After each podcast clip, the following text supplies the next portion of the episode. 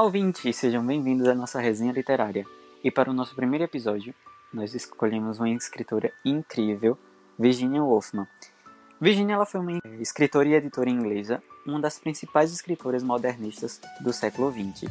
Ela foi famosa por apresentar em suas obras as questões políticas, sociais e feministas. Seu nome, Adeline Virginia Stephan, nasceu em 25 de janeiro de 1882, em Londres, na Inglaterra, do casal composto pela filantrópica Julian Stephan e do escritor Leslie Stephan. Devido à profissão de seu pai, essa jovem teve o contato com o mundo literário desde a infância. Ela não frequentou a escola e foi educada em casa. Ela foi revolucionária pois falava sobre a figura feminista e as restrições que eram feitas às mulheres durante o período vitoriano. É dela a célebre frase: Uma mulher deve ter o direito e um teto todo seu, se ela quiser escrever ficção. Virginia se tornou conhecida pela publicação da Senhora Dalton, em 1925, um romance onde a escritora fez uma crítica à relação patriarcal da sociedade inglesa da época, a dificuldade da mulher conquistar seu espaço diante, é, diante do pouco espaço à educação e da opressão sofrida pelos homens. Hoje, nós vamos analisar um dos mais conhecidos trabalhos de não ficção de Virginia, Um Teto Todo Seu, publicado em 1928 que foi um ensaio baseado em uma série de palestras que ela deu em 1928 em várias universidades feministas de Cambridge. O ensaio era visto como um texto feminista, uma crítica à falta de espaço e à liberdade em que as mulheres sofriam na história. Para debater esse livro comigo, eu tenho a Liane França e Diana Leite. E para começar, eu gostaria que a Liane nos apresentasse é, um resumo dessa obra. Olá, Eliane. Obrigado, Helder. É, meu nome é Aliene. Hoje eu vou trazer aqui um resumo é, de um livro muito importante de Virginia Woolf, Um Teto Todo Seu. É, um Teto Todo Seu é um livro baseado em artigos lidos em conferências em universidades femininas da Inglaterra, em 1928. Este ensaio é uma reflexão acerca das condições sociais das mulheres e sua influência na produção literária feminina por meio da descrição de uns dias é, da vida de Mary, personagem principal e também na a autora expõe uma série de conflitos existentes no que diz respeito à diferença de homens e as mulheres, da época e de tempos anteriores também. O livro ele se desenrola em duas questões levantadas na conferência: mulher e ficção. Refletindo essas questões, a autora diz que podia trazer algumas autoras, como Jane Austen, Emily Bronte, para é, falar sobre essas questões. Mas, em segunda reflexão, essas palavras não, são, não parecem tão simples. A autora, refletindo sobre mulher e ficção, ela cita, vou trazer uma citação do livro para a gente entender como, é, como se desenrola o livro, um teto todo seu. Tudo o que eu poderia fazer seria oferecer-lhes uma opinião acerca de um aspecto insignificante. A mulher precisa ter dinheiro e um teto todo dela se pretende mesmo escrever ficção. E isso, como vocês viram ver, deixa sem solução o grande problema da verdadeira natureza da mulher e da verdadeira natureza da ficção. Esquivei-me ao dever de chegar a uma conclusão sobre essas duas questões. Para a autora, é, mulher e ficção permanecem como problemas não solucionados. Então, por isso que, em vez de ela responder sobre isso, ela se esquiva, e é daí, dessa frase, que se desenrola o livro Um Teto Todo Seu, pois ela vai aí é, descrevendo, através da personagem e também narradora Mary, né, a, a essas questões de diferenças e, e influências que os homens tinham e as mulheres não. A autora, ao explicar, né, em conferência, ela diz é que mentiras fluirão de, dos lábios delas, porém possa haver verdade no meio delas. Ou seja, ela traz aí a ficção né, dentro do livro, que é composto sempre por isso, é, por, por uma ficção, para explicar essas questões. Então, quando ela diz que mentiras vão sair dos lábios dela, ela quer dizer aí que vai ser ficção, porém vai se ser é, verdades ao mesmo tempo. Então, é, quando ela vai apresentar seu personagem principal, que é a Mary, ela fala: é, chame-me de Marion Beach, Mary Seton, Mary é, Carmichael, ou o nome que eles aprovem. Isso não tem a menor importância. Então, a gente vê aqui que Mary Beach e Mary alguma coisa é, é como se representasse a... E aí a gente vai ver o desenrolar dessa história. É, o livro, ele inicia com, é, com uma viagem que Mary, Mary Beatty, ou Mary, quem o, o, o leitor preferir, vai fazer uma viagem né, por uma faculdade é, e passear por uma faculdade masculina. Dentro dessa faculdade, ela vai é, descrever o espaço, né, que o livro ele é completamente riquíssimo em espaço. É, ele vai ser descrito é, minusculamente esse espaço.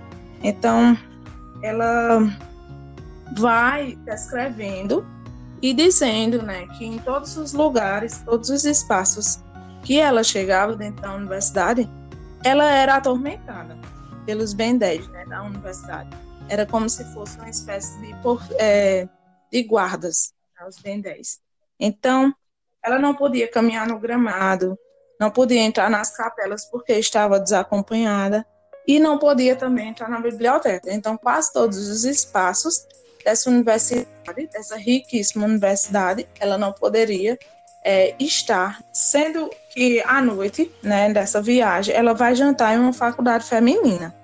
E então aí também ela vai descrever os detalhes desse espaço, dessa universidade.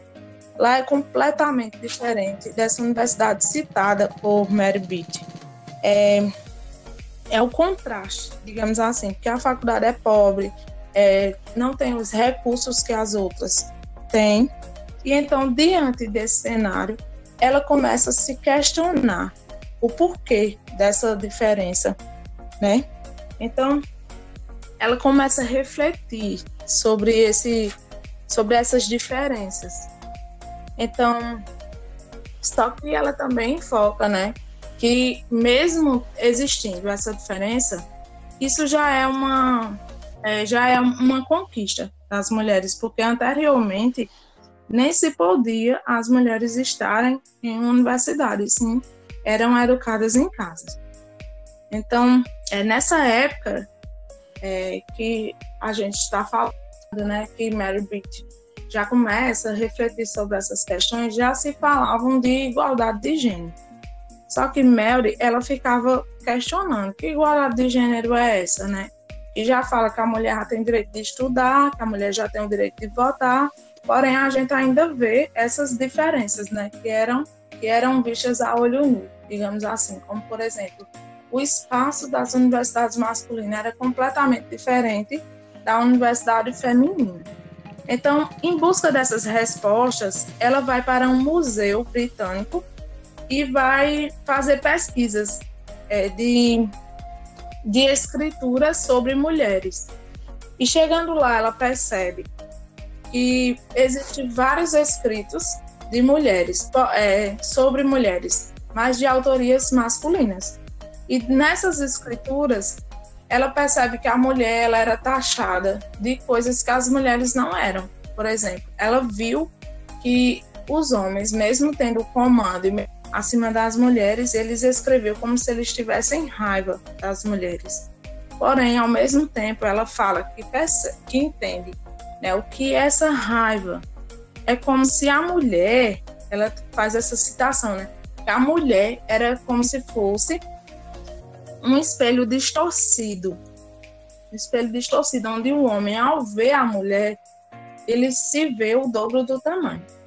Então, ela faz uma comparação né, do homem e a mulher, juntamente com o, o pobre o, o rico e o pobre, que mesmo rico tendo poder, ele ainda assim é, descreve o pobre com raiva, ele tem uma certa desconfiança no pobre. Então, nessas escrituras, ela também né, percebe, é, ela também percebe que as mulheres, que que as mulheres dentro dessas escrituras, é, em algumas, né, em alguns romances, os personagens das mulheres é, têm igualdade dentro da, daquele, daquele romance. Ela tem igualdade com os, o sexo oposto. Porém, quando você vem para a realidade, a mulher é totalmente é, inferior ao homem. Então, ela vai refletindo essas, essas condições das, da mulher. E aí, ela, ela cita né, que ela, quando ela vai refletir para a condição dela atualmente, ela vê que ela tem privilégios, né, tem privilégios é, comparados a outras mulheres, porque ela adquiriu uma renda é, de uma herança de uma tia, uma renda é, fixa, que ela pode, não, não precisa mais trabalhar para se manter. E como ela não precisa mais fazer certos trabalhos para se ter dinheiro, ela agora ela dispõe de tempo e de condições de dinheiro para fazer o que ela quer. Ou seja, ela diz é, que essa renda financeira tanto trouxe a liberdade financeira, como também a liberdade para pensar e também discordar.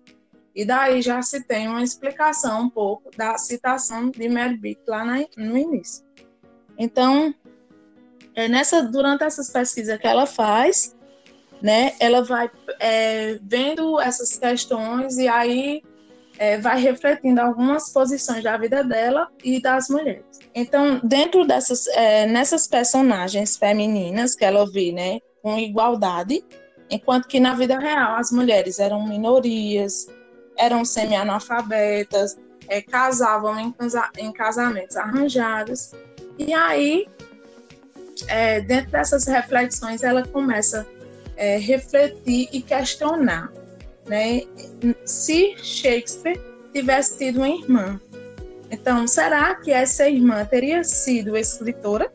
Será que ela teria tido as mesmas oportunidades de trabalhar em teatro, é, de ter a vida que Shakespeare teve, de viajar para fora?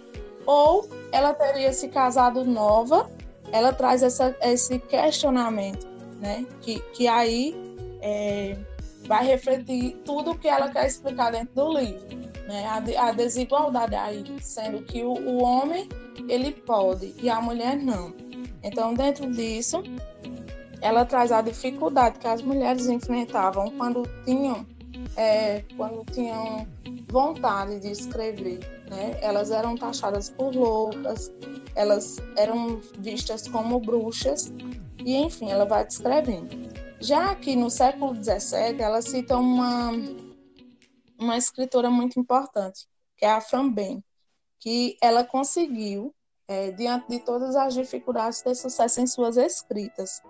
E, para a narradora, né, ela diz que todas as mulheres deveriam derramar flores na sua sepultura, pois foi graças a essa mulher que as mulheres tiveram o direito de dizer o que pensam então, logo depois disso, ela vem falando aí de algumas autoras que conseguiram escrever, que conseguiram é, trazer suas escritas, porém elas assinavam como pseudônimo. Então, já no século XVIII, ela cita uma autora muito importante que cravou seu nome na literatura, que foi Jane Austen, que conseguiu, que foi a primeira mulher a conseguir é, assinar com seu próprio nome a, as suas escritas. Né? E então, mesmo com todas as dificuldades, que na época ainda as mulheres eram era, era como se fosse escandaloso uma mulher publicar com seu nome. Então, ela vai trazendo aí as, é, as autoras, são várias autoras que ela cita, como Emily Brontë e as irmãs Brontë, né, que vem fazendo as suas escrituras.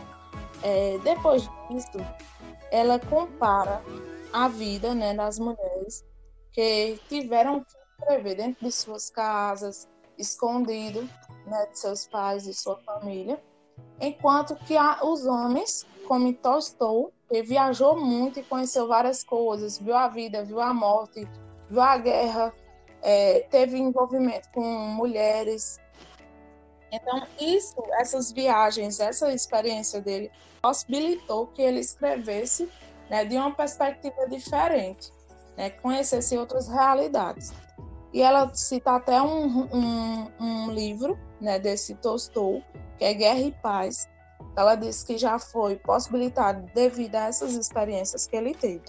Então ela, ela questiona por que, que as mulheres é, tinham que escrever escondido e tal, e os homens tinham possibilidade de viajar e fazer outras coisas, ou qualquer coisa que ele quisesse.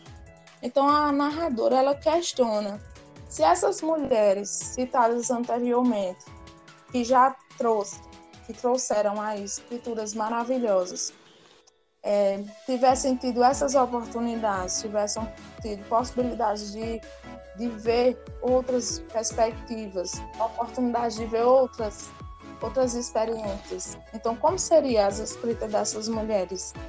Então, e ao mesmo tempo, ela fala, né, que foi graças a essas mulheres genial, ciência, que foram citadas, que a mulher, no momento, naquele momento, já poderia é, escrever e ter liberdade de escrever.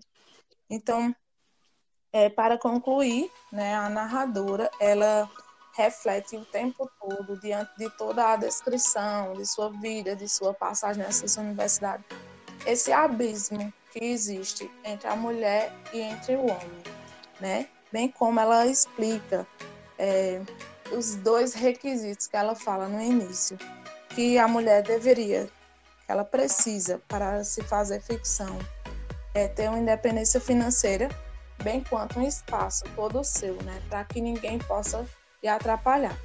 Então eu concluo por aqui e agora eu passo para a Dayana, que vai trazer aí essa questão feminina dentro da obra.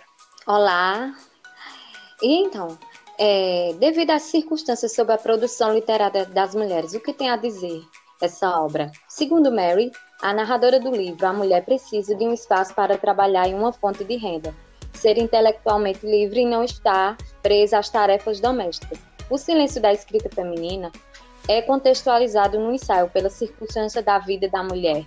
Até então, historicamente, a produção feminina foi afetada pela condição da mulher na sociedade. O papel social da mulher não possibilitava a criação. Muitas mulheres inspiram a libertadura, a literatura e ocupam o papel da musa. Por ela, né, heróis tinham guerras e atravessavam o mundo para recuperar uma esposa que partiu de livre e espontânea vontade, mas que seu marido julga sequestrada. Um dos maiores exemplos da solidariedade masculina da literatura seria esse, né? Virginia Woolf também passou por dificuldades e conseguiu se destacar. Elas são uma exceção, essas mulheres fortes e livres. Quantas mulheres não tiveram ou não têm seu talento incentivado, seus livros publicados ou até lidos?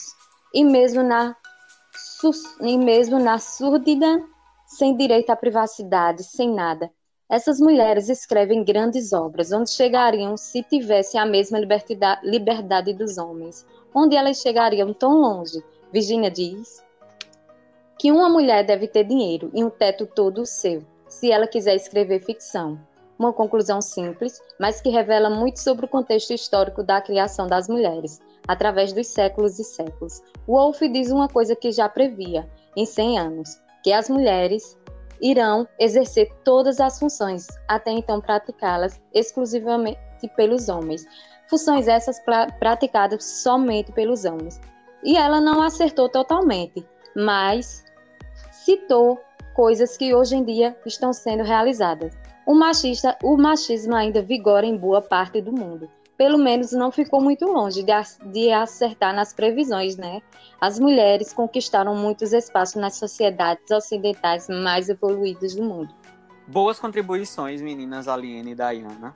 E é interessante, né, nessa obra, como Virginia apresenta esses argumentos tão bem fundamentados sobre todos esses obstáculos que impedem uma mulher de escrever no nível de igualdade entre homens e mulheres, né? E eu acho que essa obra ajuda a identificar essas estruturas que impedem a obtenção dessa igualdade. É, eu acho importante destacar que as primeiras mulheres na, da literatura inglesa, as quais nós fomos apresentados dentro da obra pela autora, só conseguiram se publicar porque elas contaram com condições favoráveis.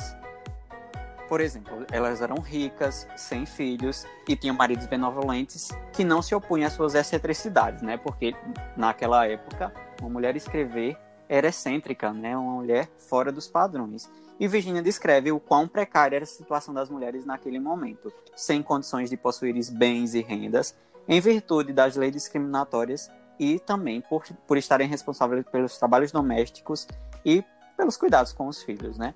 Ela coloca que fazer fortuna naquela época era ter 13 filhos. E ela ainda coloca, né, acrescenta que nenhum ser humano suportaria isso. Ela também acrescenta, como a Aliane bem colocou, é, um personagem importantíssimo que é Shakespeare. Ela, fã de Shakespeare, claro, como todos nós, relaciona a temática de gênero com a questão das classes sociais. E ela coloca na página 64 que um gênio como Shakespeare não nasce entre, entre as pessoas trabalhadoras, sem instrução e humildes. Não nasceu na Inglaterra, entre os saxões e os bretões. Não nasce hoje nas classes operárias. Como então poderia ter nascido entre as mulheres, cujo trabalho começa antes de largarem as bonecas, que eram forçadas a ele por seus pais e presas a ele por todo o poder e lei e dos costumes? Não obstante, alguma espécie de talento deveria ter existido entre as mulheres, como deve ter entre, entre as classes operárias.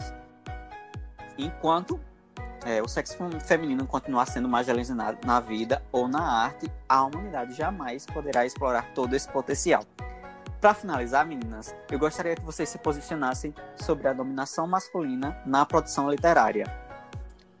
É, a gente sabe, né, que sempre vai ter essa diferença. Aliás, a gente acredita que algum dia né, seja banido essa opressão, essa questão de diferenças é, de gêneros, onde o homem ele se constitui superior é, seja na, na cultura, seja é, em qualquer ambiente de trabalho. É, porém, a gente já percebe que há uma diferença entre essa época que Virginia traz nesse livro, é todo seu, né? A gente percebe que as mulheres, elas podem já, né, escrever, elas já podem estudar. É, não existe uma diferença onde um espaço é masculino, é, outro espaço é feminino, né, como a obra traz. As universidades e os homens eram, eram bem lindas, né, bem feitas, é, com prédios maravilhosos, enquanto as mulheres é, tinham que viver de doações. E mesmo assim já era uma, Educadas em casa, né? É, já era um, um direito que as mulheres conquistou depois de várias lutas. Então a gente vê que hoje não existe mais isso, porém ainda existe sim a desigualdade e também a gente vê né, em algumas, é, algumas escritas literárias que as mulheres elas precisam colocar o nome masculino para se ter é, uma certa influência. Então a gente tá, vê que ainda existe diante disso, né? Como em Hora da Estrela, e é, a escritora ela traz um personagem masculino e ela evidencia isso. Ela diz que está colocando um homem para se ter uma certa influência, para a obra ter um certo impacto que se fosse uma mulher não teria. Concluindo o que a Eliane falou, mulheres hoje em dia elas estão em um patamar muito maior, muito maior do que antigamente. Mulheres hoje são presidentes, são professoras, mulheres têm o seu lugar, não só como mãe dentro de casa, mas como uma trabalhadora, né, no mundo. E ela consegue igualar é, o serviço dela, a experiência dela junto ao homem, ou até melhor, né? E, e antigamente, nessas obras literárias, mulher não tinha direito de, de demonstrar o que pensava, suas poesias, seus contos. Muitas vezes elas se escondiam dentro de um quarto em suas poesias e até morriam, né? E suas poesias, seus poemas eram depois exaltados por homens ou por outras mulheres em gerações diferentes, mostrando é, é, o, o, entendimento daquela mulher em questão a alguma coisa, né? E as mulheres estão, graças a Deus, tendo seu lugar em todos, em todos os requisitos do mundo, né? Dando continuidade, uma coisa que vem de muito antes, onde a mulher escravizada, a mulher dentro de casa só podia ter filho, não podia falar, não podia se posicionar diante de nada, só o homem teria direito a mandar nela, bater nela, é, tomar as decisões por ela. E agora não, mulher toma suas decisões, faz o que quer da sua vida, mas ainda é muito reprimida em algumas questões de se vestir, de se portar, de ter filho ou não, de casar quantas vezes ela quiser, né? Ainda existe muito essa opressão diante das mulheres em questão de muita coisa, né? Isso vai melhorando com o tempo, é, estamos aí para isso, né? Futuras mulheres, futuras gerações vão lutar por esse lugar, vão continuar e vamos seguir firme e forte. Nas escolas, é, todos os escritores que nós somos apresentados, acredito que com vocês também aconteceu isso. Todos os escritores que nós somos apresentados sobre as leituras, essas leituras Sim. Que nós temos na escola, elas são a maioria de escritores homens, né? Eu me lembro que a minha primeira escritora, a primeira escritora feminina que eu fui apresentado foi Clarice Lispector. E depois vieram as outras, né? Vieram Raquel Queiroz, Cecília Meirelles, Lígia Fagundes. E só na faculdade eu tive o contato com outras mulheres, né? Com outras escritoras. Que Flor Bela Espanca, e aí tive com Anne Bacon, e outros, entre outras, né? E com vocês, como foi essa experiência? Como foi esse primeiro contato com a literatura feminina? Bom, eu, como você, também na universidade foi que tive conhecimento escrituras, Clarice Lispector, e até hoje, livros, contos. Foi aquele descobrimento, você olhar e dizer, ela falava isso, ela tinha esse pensamento que é o mesmo pensamento que eu tenho, são as mesmas dores, são as mesmas angústias. E a mulher sente, né? A mulher, a escritura, ela sabe o que as outras mulheres sentem, a... e a grande maioria, né, Eliane? É, passa por isso e descobre isso grandemente nas escolas. E nas escolas hoje em dia, sim, as crianças, os adolescentes estão vendo mais isso, coisa que antigamente não. E só a partir da universidade ou do curso que, que, que ele iria fazer, que ele teria esse contato. Teria esse contato, verdade. exatamente. Não todo, não todo curso, não todo, não todo lugar, não todo trabalho. É, muitos ainda não têm esse conhecimento de, desse, dessa grandeza da mulher na, nas obras literárias e, e no mundo.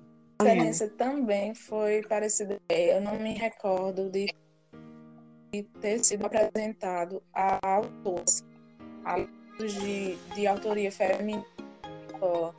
Eu só vim ter conhecimento na universidade.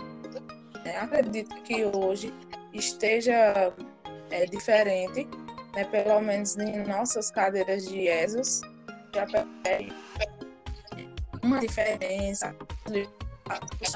Já veio é, é, escritas meninas.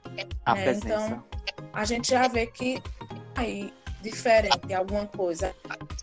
Muito, mas já está diferente. É, também foi essa mesma experiência de ter contato com a autoria feminina apenas na universidade, ou seja, cinco anos atrás.